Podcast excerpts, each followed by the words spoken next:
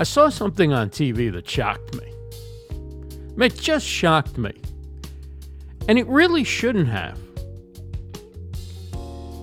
Because I've seen it coming. I've talked about the possibility of it happening, and I said it's probably just a matter of time. It's something we should be preparing ourselves for as live streamers. Toni Henderson Mayer spoke about it back in October 2020 at the Livestream Universe 5th anniversary show and party. And she mentioned it in the first predictions book. And yet, when I saw it on TV, I was stunned, and a mix of emotions ran through me. Okay, Ross. All right, we're busy. What the heck is it already? Well, I need to build up to it a little bit so you can get the impact of what I was feeling. Sunday evening, I put on the Yes Network. That's the largest regional sports network in the country, covering the greater New York City area and beyond. This is no small local yokel channel. This is the New York Yankees Network, the premier sports franchise in North America and maybe the world. They also broadcast the Brooklyn Nets, does the Yes Network. Uh, so there's NBA, there's college sports, professional soccer, Yankees magazine shows, classic games, and interview show. Um, they've got a sports business show and other original programming. And then during weekday afternoons, if there's no games going on, they simulcast the afternoon drive radio show from ESPN Radio in New York. So this is a big time network in the biggest market in the country, covering perhaps the world's greatest sports franchise and other professional college and major sports. So, why, why am I building this up? Because what I saw Sunday evening on this Yes Network was a podcast not a celebrity podcast, not a podcast that was taken by TV folks and developed specifically for television, not a podcast hosted by the Yankees broadcast team or one of the players. I saw people doing essentially what we do on our live streaming shows. I mean, not the exact content, not the exact personality. Maybe it was pre recorded, Maybe it was live. Maybe they do it live to tape and then share the replay. That really doesn't matter. What matters is it looked like your typical YouTube talk show from a video podcast studio. It was called Talking Yanks. And to the best of my understanding, these were fans who are passionate about the sport. Not journalists, not sportscasters, not ex athletes or former coaches. These are fans with a podcast slash YouTube show providing content to one of the world's most powerful sports networks. Think about what this means or could mean for us, for you, for me, for other podcasters and live streamers. Are new opportunities coming? Or have we missed our chance? Are we doing the right kind of content? Are we doing what's necessary to give ourselves these opportunities? Do we even want these opportunities? I certainly had all these different thoughts going through my head. One thing I, I, stood out, it was super clear to me your vertical matters. Does your content have a place at the next level up? Are you working in a niche? Are you creating content around a topic that there's already content being created for so that it can fit into a lineup.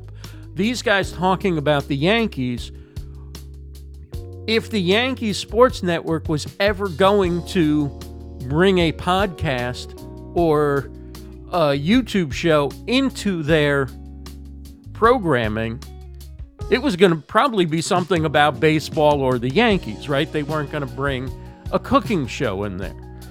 And so we know that a cooking show has places to go to the next level.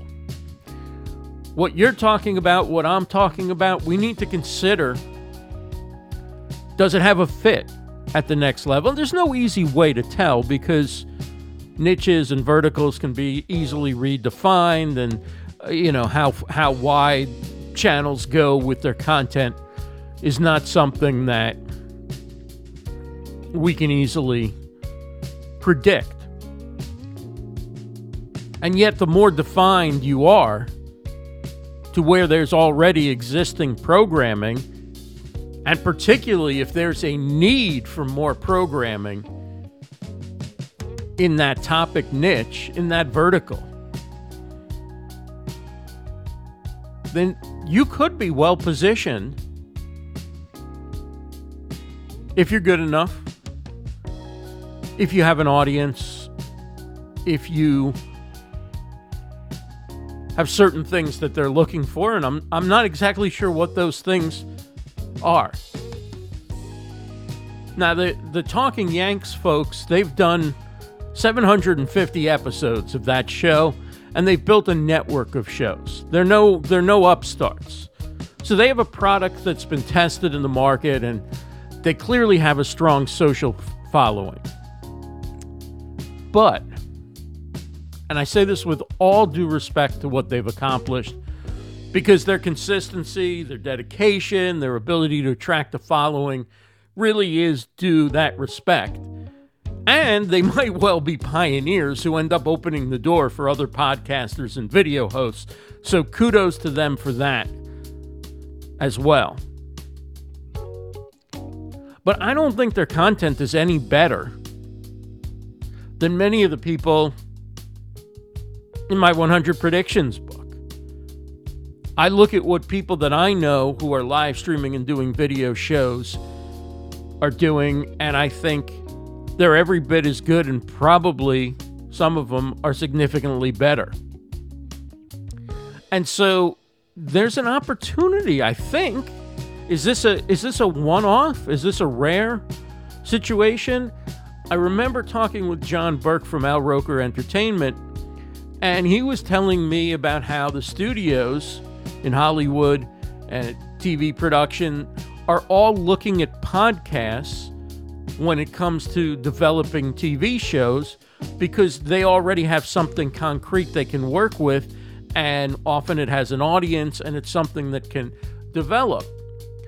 Um, and so, uh, whether that means that they're that they're going to be looking TV networks, for example, TV stations, to take podcasts as they are, or give them a little bit of little gloss and then put them on on their channels, that that I don't know.